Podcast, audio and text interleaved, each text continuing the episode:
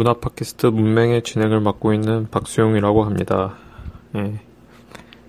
저희가 이번에는 어, 일정이 다들 바빠가지고 한국 편을 녹음을 못했는데 그래서 이번에 이제 새로운 컨셉으로 어, 한미 정상회담이란 컨셉으로 이제 미 특파원 통신의 진행을 맡고 있는 이제 주연님과 함께 예, 특집으로 이런 걸 한번 진행을 하게 되었습니다. 예, 이거에 대해서 어떻게 생각하시는지 주연님께서 말씀을 해주시길 바랍니다. 예, 안녕하세요. 문맹 해외 특파원 진행을 맡고 있는 주연이라고 합니다. 예, 수영님 말씀대로 오늘 저희 둘이서 정상회담 컨셉으로 한번 녹음을 하기로 했는데요. 저도 이렇게 혼자 녹음을 하려 하니까 이게 굉장히 어색하네요. 그리고 저도 지난 회차도 쉬고 그래서 굉장히 오랜만에 또 녹음을 하는 거라서 어, 그런 면에서 어색하기도 하고요. 그래서 저희 오늘 무슨 얘기로 시작하나요, 수용님? 진행을 좀 해주시죠. 사실 저희가 이제 평소에는 굉장히 이제 어, 에너지가 넘치는 어투를 가지고 있는데 예, 지금 들어보면 저나 주연님이나 굉장히 말하는 게 어, 몸이 건조한 느낌이죠. 그게 왜 그런 거 하니? 이게 지금 독백이란 형태를 띠고 지금 우리가 이게 녹음을 하고 녹음이 끝나면 이걸 다시 전송을 해가지고 지금 들으면서 서로 녹음을 하는 건데 에, 사실 이게 저는 한국에 있고 이제 주연님은 미국에 계시다 보니까 어, 이런 형태의 녹음 방식을 한번 해보는 건데 확실히 사람은 어, 사람끼리 있, 있고 또 이제 그들 사이에서 대화를 통해야지 좀 더 이제 에너지가 있고 또 그 인간다움이 좀 나타나는 느낌인 것 같아요. 독백을 하니까 이게 사실 독백을 하면은 내 자신이 좀 더 드러날 수 있을 것 같은 날 것이 드러날 것 같은 그런 느낌인데 그게 아니라 이제 너무 어색해요 지금 사실. 이게 뭔가 독백에 관한 독백이 되고 있네요. 근데 저도 동의를 하는 게 저도 지금 조용한 방 안에서 혼자 이렇게 녹음을 하고 있는데 사실 원래 대화를 하거나 녹음을 하거나 그럴 때는 상대방의 그 반응을 보고 상대방이 어떤 이야기를 하는지 어떤 템포로 이야기를 하는지 어떤 톤으로 이야기하는지 그런 거를 그 알게 모르게 즉각적으로 반응을 하면서 제 스스로의 대화를 대화 톤을 조정했던 것 같아요. 그런데 그런 게 없이 한번 뭐 1분씩 30초씩 녹음을 해서 서로 보내고 듣고 답변을 하다 보니까 이게 흐름이 진짜 굉장히 이상하네요. 다들 한번 해볼 법한 경험인 것 같긴 해요. 굉장히 이색적이고 스스로 어떻게 말을 하는지 좀 되도록 되돌이켜 볼 수 있는 그런 경험이 아닌가 싶습니다. 예, 그래서 저희 정상회담 첫 번째 이야기는 무엇으로 할까요? 뭐 나름 정상회담이라는 컨셉으로 하는데 어, 리더에 대한 이야기를 하면 좋을 것 같아요. 어, 사실 요즘 전 세계가 어, 리더에 대한 논쟁을 치르고 있는데 뭐 한국의 박근혜 사건이나 뭐 미국의 트럼프 당선도 뭐 말할 것도 없죠. 그리고 뭐 유럽도 아프리카도 뭐 비슷한 문제를 가지고 있는데 뭐 리더란 어때야 할까를 이제 이번 첫 회담에서 이야기를 해보면 좋을 것 같습니다. 사실 이제 완벽한 리더, 이제 이상적인 리더십 모델은 존재하지 않는다고 생각을 해요. 집단의 성격, 그리고 그 구성원들의 이해관계, 뭐 시대적 상황이라든가, 뭐 기타 등등 다양한 요소가 이제 맞물려야 비로소 어떤 리더의 상이 적합한지 나타나는 것이 아닐까 생각을 하고, 혹시 이제 뭐 주연님은 평소에 이런 맥락에서 생각하고 계시던 리더의 애가 있는지, 혹은 이런 리더가 필요한다던가, 뭐 생각하고 계신 게 있으시면 좀 이야기를 해주시면 좋을 것 같습니다. 어, 리더십에 대해서 이야기를 해보자면은 수영님이 말씀하셨듯이 여러 가지 요인이 복합적으로 작용을 해서 훌륭한 리더를 만들 거나 만들지 못하거나 그렇기 때문에 단언할 수는 없는 것 같아요. 근데 제가 생각하게 되는 거는 어, 약간 음, 리더라는 사람의 역할은 이제 과대평가되기도 하고 과소평가되기도 하고 동시에 되는 것 같아요. 이렇게 대중적인 관점에서 보았을 때. 뭐 대통령 이야기가 나왔으니까 대통령에 대해서 이야기를 해보자면은 예를 들어서 미국도 그렇고 한국은 특히나 더 그렇고 대통령 선거 때마다 자주 나오는 말이 특정 특정 후보들이 뭐 경제를 살리겠다 이런 말들이 많이 나오는데 실제로 뭐 경제적 지표 같은 것들을 분석을 해보면은 대통령이 거기에 직접적으로 영향을 끼치는 그 영향도는 상당히 미비한 편이에요. 솔직히 말해서 아, 미비한 편이라고 그래요. 이제 대통령이 어떤 특정한 정책을 추진을 해서 좋은 그 뭐 경제 성장을 아니 뭐 경제 성장을 망칠 수는 있죠. 그런 경우는 굉장히 적은데 그럼에도 불구하고 우리는 이런 리더들에게 꽤 큰 환상을 품고 그 사람들이 무언가를 해내겠다, 해내 우리에게 무언가를 해줄 거라는 그런 기대감을 지니고 있는데 사실상 일을 해내고 무언가를 이뤄내는 거는 리더들보다는 그 아래에서 직접 발로 뛰는 사람들이잖아요. 그런 면에서 리더들의 역할이 과대평가되어 있다고 생각은 해요. 리더들이 실질적으로 무엇을 해주지는 않습니다. 실질적으로 무언가를 하는 거는 그 아래의 사람들이지. 하지만 동시에 리더들이 과소평가돼서는 안 되는 거는 결국에는 훌륭한 리더라는 거는 그 시대와 상황과 구성원, 구조, 구성원들에게 얼맞는 그런 비전을 제시하고 그에 대한 이렇게 생각과 행동의 토대를, 틀을 만들어주는데 리더의 역할이 아주 중추적이라고 생각을 해요. 뭐 리더가 직접 나서서 뭐 회사에 나가가지고 뭐 차트 체험에서 일을 할 거나 아니고 영업을 뛸 거나 아니지만 그래도 전체적으로 국가적으로 특정 산업이 중요하다. 특 미래를 위해서 현재를 위해서 특정 분야에 우리가 더 이렇게 중심을 둬야 되고 우선순위를 둬야 한다. 이런 식의 비전을 제공하고 그, 그런 것들이 원활하게 될 수 있는 구조적인 형태를 제공하는 데에는 리더의 역할을 무시할 수는 없기 때문에 그런 면에서 그 지도자들과 리더를 평가를 해야 되는데 사실 약간 그 great man theory라고 하나요? 위대한 사람 하나가 우리 대통령님이 우리 위대한 수령님이 뭐, 모든 걸 다 해주실 거야.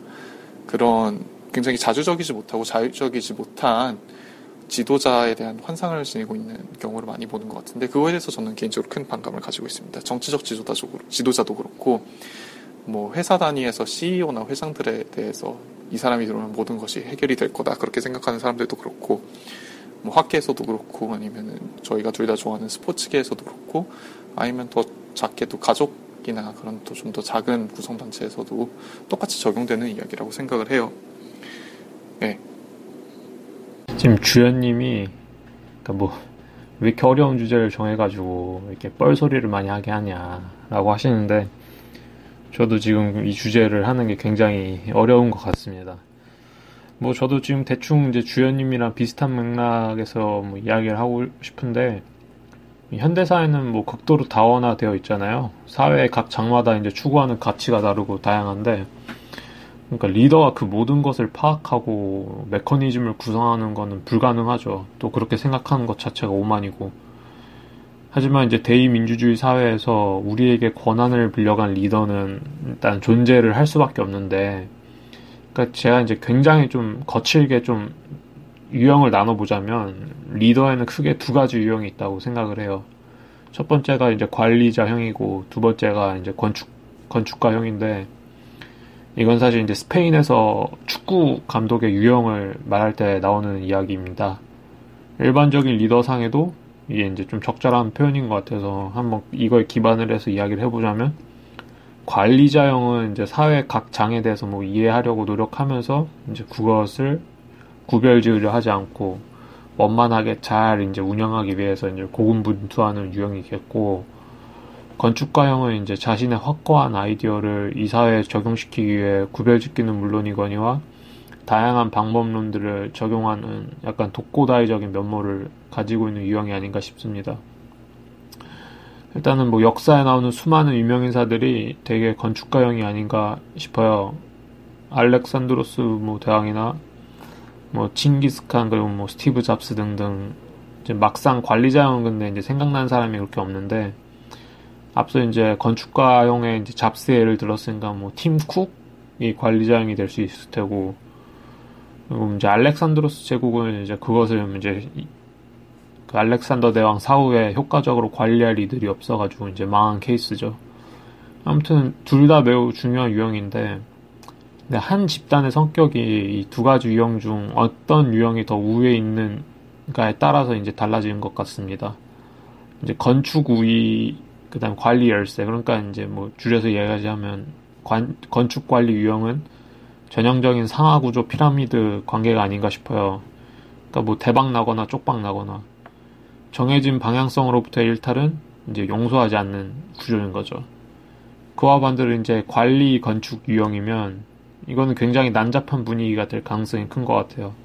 소위 말하는 요즘 이제 뭐 네트워크 팀 단위의 조직 구조 느낌인데 이 경우에는 이제 워낙 이제 다양한 사회 장애 이제 건축가 형들이 많기 때문에 의견 충돌이 잦을 수밖에 없죠. 그래서 이제 그 협상 과정이 굉장히 난잡해지고 이제 관리자 리더는 이제 골머리를 썼겠죠. 뭐 아무튼 이제 어느 한쪽으로 쏠리는 게 그렇게 바람직하지는 않은 것 같아요. 결국 리더는 건축과 관리로서의 품성을 늘 지녀야 되고 또 적절하게 밸런스를 유지해야 되는 것 같습니다. 이건 비단 리더뿐만 아니라 이제 그와 함께하는 그 사회 구성원들도 마찬가지여야 한다고 봐요. 그러니까 이제 뭐 근데 이 구성원이나 리더의 차이는 결국 이제 big picture를 볼 줄 아느냐 여부인 것 같네요. 그러니까 인간상은 비슷한데, 그러니까 뭐 그 관점의 깊이와 넓이가 이제 결국 리더냐 아니냐를 가르는 주요한 게 아닌가 싶어요. 이게 이제 본격적인 이야기를 시작하니까 점점 녹음 파일이 길어지네요. 좀 부담이 더, 더해지긴 하는데, 어, 수영님의 이야기를 들어보면 결과적으로 중요한 거는 리더가 혼자서 모든 것을 다 할 수는 없다는 사실인 것 같아요. 그리고 리더에도 여러 가지 유형이 있고, 사실상 훌륭한 조직을 유지하고 운영하기 위해서는 그 유형들 사이에 사실 밸런스가 중요한 것이다. 라는 사실인데, 그렇기에 저는 어, 현대 사회는 조금씩 좀 더 권력과 동시에 그 책임을 더 많은 사람들에게 분배해서 그 밸런스를 추구하는 형태로 발전하지 않았나라고 생각이 들어요. 어, 예를 들어서 이제 우리가 대통령과 그런 그 행정부를 생각을 할 때 대통령 혼자서 일을 다 하는 게 아니잖아요. 그 내각을 구성해서 일을 하는데 그러니까 세계 역사상 초대 대통령이죠. 조지 워싱턴이 내각을 처음으로 성립한 사람인데 어, 조지 워싱턴이 내각을 성립했던 이유가 아주 간단하게 말해서 대통령이 된 다음에 당시에는 이제 대통령이 정확히 무슨 일을 해야 되는지도 그 규명이 안 돼 있던 상황이었어요. 왜냐하면 첫 번째 대통령이니까 조지 워싱턴이 하는 모든 일들이 그런 약간 전통과 그런 법으로 자리 잡게 됐는데 그 상황에서 워싱턴이 이 국가의 운영이라는 게 워낙에 많은 분야의 일들을 섭렵해야 되고 이해해야 되는 건데 그거를 내가 혼자서 어떻게 다 하냐, 어떻게 다 이해를 하냐 이건 불가능하다. 그러니까 각 분야에 대해서 잘 아는 사람들을 모아서 그런 지식 그런 뭐 이론적인 지식과 행정적인 지식, 실질적인 필드에서 나가서 일할 수 있는 능력이 있는 사람들 다 같이 모아서 같이 일해서 하나의 팀으로서 이거를 국가 운영을 하자. 그래서 내각을 구성한 거라고 해요. 그렇기 때문에 다양한 분야의 사람들을 모았고 다양한 정치적 이해관계에 있는 사람들을 서로 대립하는 관계에 있는 사람들을 모아서 내각을 구성했던 건데 어, 예를 들어서 아니면 다른 예를 들어서 이제 수영님이 언급하신 잡스나 팀 쿠기에도 그렇고 언제나 훌륭하다고 회자되는 리더들에게는 아, 최소한에는 훌륭한 보좌관이나 파트너가 있었고 사실 좀 더 자세히 찾아보면은 그 리더 주위에 어, 굉장히 다양한 의견과 그런 조언을 해주는 균형을 잡아주는 팀이 존재한다고 생각을 해요. 그리고 점점 이제 현대 사회로 다가올수록 그 팀의 개념이 약간 그런 엘리트들 몇 명에서 점점 더 많은 사람들, 점, 구성원 전체, 국민 전체, 시민들 전체로 이제 확장되어 가고 있는 느낌인데요. 그리고 저는 그게 올바른 방향이라고 생각을 합니다. 왜냐하면은 다원화주의 세계에서 살고 있다는 말은 결국에는 구성원들 모두 모두의 개인의 그런 가치와 삶이 뭐 이렇게 중요성을 띠고 있다는 건데 아무리 해박한 지식을 갖고 있는 사람들 100명이 모여 있어도 수천만 명의 그런 뭐라 그럴까 가치관을 전부 다 이해하고 책임져 줄 수는 없는 일이잖아요. 굉장히 힘든 일이기 때문에 점점 더 동시에 그 권력이 분배가 되고 동시에 그런 권력이 감에 따라서 책임 또한 분배가 되는 형태가 옳기는 한데 다만 그 선의 확장에 비해서 그 권력과 분배되는 권력과 책임에 대한 이해는 아직 더 느리다고 생각을 해요. 그게 어떻게 해서 뭐 이렇게 어떤 사람들에게까지 그 확장선이 정해져 있고 그 확장선을 정해주는 기준이 무엇이고 거기에 따라서 오는 권리와 책임이 무엇인지 그런 것에 대한 논의, 논의나 그런 것을 구성원들이 이해하는 정도에 따라서는 보통 많은 단체들이 아직 원하는 수준까지 사실 의도하는 수준까지 따라오지는 못했다고 생각을 해요. 아니면 따라오지 못했다기보다는 아니면 이제 거기에서 이제 다른 의견들이 서로 상충하고 있다고 볼 수도 있겠는데 그런 게 현재 많이 어, 세계 각지에서 볼 수 있는 정치적 대립의 어, 문제 그 원인 중 하나가 아닐까 그런 생각도 하게 됩니다. 사실은 네.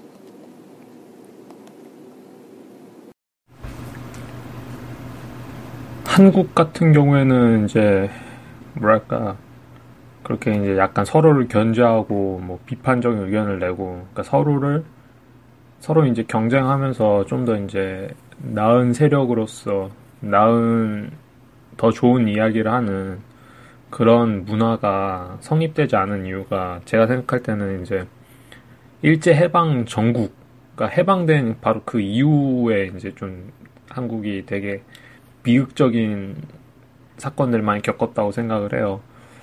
뭐 많이 죽었잖아요. 정치적인 지도자들이 뭐 여운형도 죽었고 김구도 죽었고 또 이제 북한에서는 또 박헌영도 죽었고 이렇게 죽은 사람들이 어찌 본다면 이제 각각 한국의 독재자였던 이승만과 북한의 독재자인 김일성 이들을 견제해 줄 수 있는 카드였단 말이죠.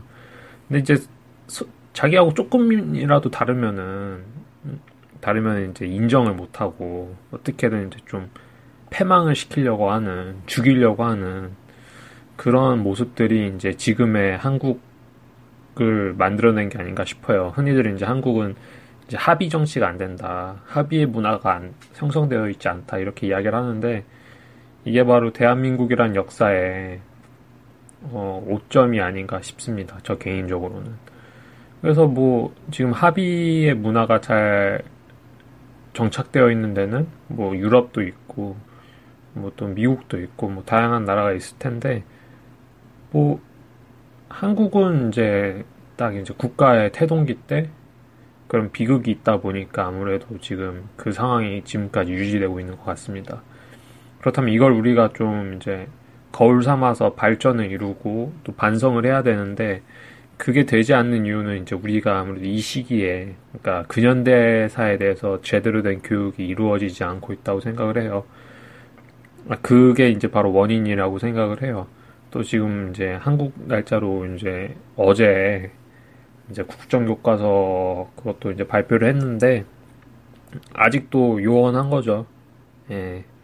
총체적인 발전 내지 이제 개혁이 이루어지기 지기 위해서는 이제 교육이 필수적인 건데 예, 그거를 하지 않고서 지금 이제 합의의 문화를 합의의 문화 그거를 이제 만들어 나가겠다 또 그러한 리더들을 키워내겠다 하는 건 어불성설이라고 생각을 합니다. 네, 수영님이 합의에 관해서 이야기를 해주셨는데요. 어, 뭐 이게 비단 한국의 문제만은 아니라고 생각을 합니다. 뭐 미국에서도 특히 이번 대선 결과를 통해서 양쪽 이제 민주당, 공화당, 보수와 진보 사이에 굉장히 큰 간극이 존재한다. 중간 지점이 사라지고 있다. 뭐 이런 이야기도 많이 나오고 제가 유럽계 친구들과 이야기를 해봐도 비슷한 이야기를 많이 하더라고요. 물론 이제 다들 처해 있는 상황에 대비해서 상대적으로 그렇게 느끼는 것일 수는 있겠지만 어, 정치라는 게 특히나 어디를 가든 내가 살고 있는 삶에 비해서 정치판이 돌아가는 행태는 마음에 안 드는 게 아닌가 그런 생각을 잠깐 해보게 되네요. 물론 뭐 정치인이라든가 뭐 재벌이라든가 그러면 좀 다른 의견을 가질 수는 있겠죠. 어, 하지만 다시 이제 합의가 왜 힘든지의 문제로 돌아와서 제가 생각하기에 합의가 힘든 이유 중 하나는 완벽한 결과물을 완벽하게 따옴표 치고 추구하는 그런 특성에서 오지 않나 그렇게 생각을 합니다. 가시적인 결과물을 우상시하고 그것을 좋아하고 특히나 흠이 없는 결과물을 원하는 사회에서 합의란 굉장히 힘들다고 생각을 해요. 왜냐하면 합의라는 것은 필연적으로 내가 무엇을 얻는 것만큼 나도 무언가를 이뤄야 되잖아요. 내가 원하지 않는 일이라도 인정하고 수용할 수 있는 그런 태도가 필요한데 그거를 오점으로 보이게 되는 평가하는 그런 사회가 존재하는 하에는 합의를 하기가 굉장히 힘든 거죠. 어떻게 보면은 이게 결과론적인 사고 때문이라고도 생각을 해요. 어, 약간 다른 이야기지만, 어, 지금까지 뭐 학계의 발전이든 뭐 사람들이 이야기를 할 때도 그렇고 어떤 문제를 더 간단하게 설명하고 또한 그 답 또한 간단하게 풀어내는 것을 굉장히 선호받잖아요. 뭐 아인슈타인이 말했다는 뭐 할머니한테 설명할 수 없으면은 그 개념을 정확히 이해하지 못하는 것이다. 이런 이런 명언들이 그 회자되고 그러는 이유가 다 비슷하다고 생각해요. 복잡한 문제를 더 간편하게 생각할 수 있고 그에 따라서 해결법도 간단하게 더 가시적이고 즉각적인 결과물이 나오는 것을 굉장히 선호하고 좋아해요. 우리가 그리고 실제로 이거는 아주 중요한 스킬이라고 생각을 합니다. 발상의 전환으로 통해서 문제를 쉽게 생각할 수 있고 문제를 다르게 볼 수 있는 것은 언제나 큰 이득이라고 생각을 하거든요. 하지만 동시에 굉장히 이제 복잡한 문제들도 실존을 하고 그렇고 그런 문제들에 대해서는 굉장히 복잡하고 굉장히 느린 해결법을 인정해야 되는 경우들이 생기는데 그런 상황에서도 좀 더 즉각적이고 결과론적인 그런 완벽한 답, 쉽고 완벽한 답안을 추구하다 보니까 이런 문제들이 생기지 않나 싶어요. 느린 해결법이라는 거는 필연적으로 많이 얻지 못하고 조금씩 얻고 조금씩 잃고 그런 과정을 무수히 많이 거쳐야 되는 건데 어, 단순하게 지금 내가 볼 수 있는 결과물에만 집중을 하다 보면은 그런 태도를 지니기가 힘들겠죠. 그리고 이거는 뭐 비단 한국 뿐만 아니라 전 세계적으로도 진행 이렇게 현 실존하는 그런 사회적 경향인 것 같고 그래서 그런 문제점도 한번 생각해 봐야 되지 않나 그런 생각을 하게 됩니다. 네, 뭐 이제 우리가 즉석에서 지금 이 주제에 대해서 지금 이야기를 하고 있는 건데 그것도 이제 미국과 한국이라는 이 공간의 제약을 뛰어넘어서 이런 이야기를 주고받았는데요. 아무래도 저희가 지금 좀 바로 정한 주제라서 그런지 좀 이야기가 좀 산만하고 그런 감이 없잖아 있는데 그래도 개인적으로 오늘 굉장히 좀 재미있었던 것 같은 게 이게 아까 전에 이제 서두에서도 우리가 이야기 나왔던 부분이지만은 약간 이제 편지를 주고받는 느낌이 이제 막 드는 것 같아요. 이제 우리가 기존에 이제 스튜디오 빌려가지고 팟캐스트 할 때는 이제 서로 얼굴 보면서 즉각, 즉각적으로 이제 이야기를 나누고 즉흥적으로 이야기를 나누고 그런 거였는데 에, 독백이라는 걸 통해서 이제 약간 이제 음성 편지를 보내면서 이제 그걸 듣, 들은 다음에 생각을 어느 정도 하고 나서 이제 또 이야기를 하는 거라 지금까지 했던 양식이랑 좀 다른 것 같습니다. 또 이제 이게 재미가 있을지 없, 없을지는 모르겠는데 일단 오늘 한 것 자체는 꽤 굉장히 흥미로운 시도였던 것 같아요. 뭐 이 정도로 이제 이번 건 마무리할까 하고 이제 마무리 말씀을 이제 주연님께서 해주시면서 마무리를 하도록 하겠습니다. 네, 제가 사실은 이 녹음 직전이 여기 미국 추수감사절 연휴였던지라 제가 진짜 아무 생각도 안 하고 뭐 며칠을 팽팽히 쉬고 놀기만 하다가 녹음을 시작했는데 주제를 던져주시는 파일을 받고 그, 그 전까지는 주제가 뭔지도 몰랐거든요. 그러고서는 바로 드는 생각이 하, 이렇게 복잡한 문제를 이렇게 갑자기 던져주면 이거 어떻게 하나라는 고민을 했는데 걱정도 했는데 결과적으로 이제 종합적으로 보았을 때 녹음이 다 끝난 시점에서 생각보다는 좀 다양하고 심도 있는 이야기가 나오지 않나 그런 생각이 드네요. 물론 중간중간 상당히 산만하게 이야기가 흐른 감도 있긴 하지만 그런 거 좀 감안해서 들어주시면 감사하겠고요. 그리고 또 이제 수용님이 언급하신 대로 이게 즉석에서 서로의 반응을 보며 대화하는 게 아니라 느낌이 많이 다르지만 동시에 그 시간과 공간의 제약을 많이 뛰어넘을 수 있는 녹음 방식이라서 굉장히 신선했고 흥미로웠던 것 같아요. 그래서 이게 청취자 여러분들 반응이 괜찮다면은 미래에도 저희 둘뿐만 아니라 다른 분들까지 해서 아니면 다른 두 분이서 어, 시도해볼 만한 방식이 아닌가 그런 생각도 드네요. 특히나 지금 한국 시간으로 새벽에 저희가 녹음을 했는데요. 새벽에 잠 안 자고 고생하신 수용님에게 특별히 감사드리면서 문맹 특별편 한미 정상회담 여기서 마치도록 하겠습니다. 감사합니다.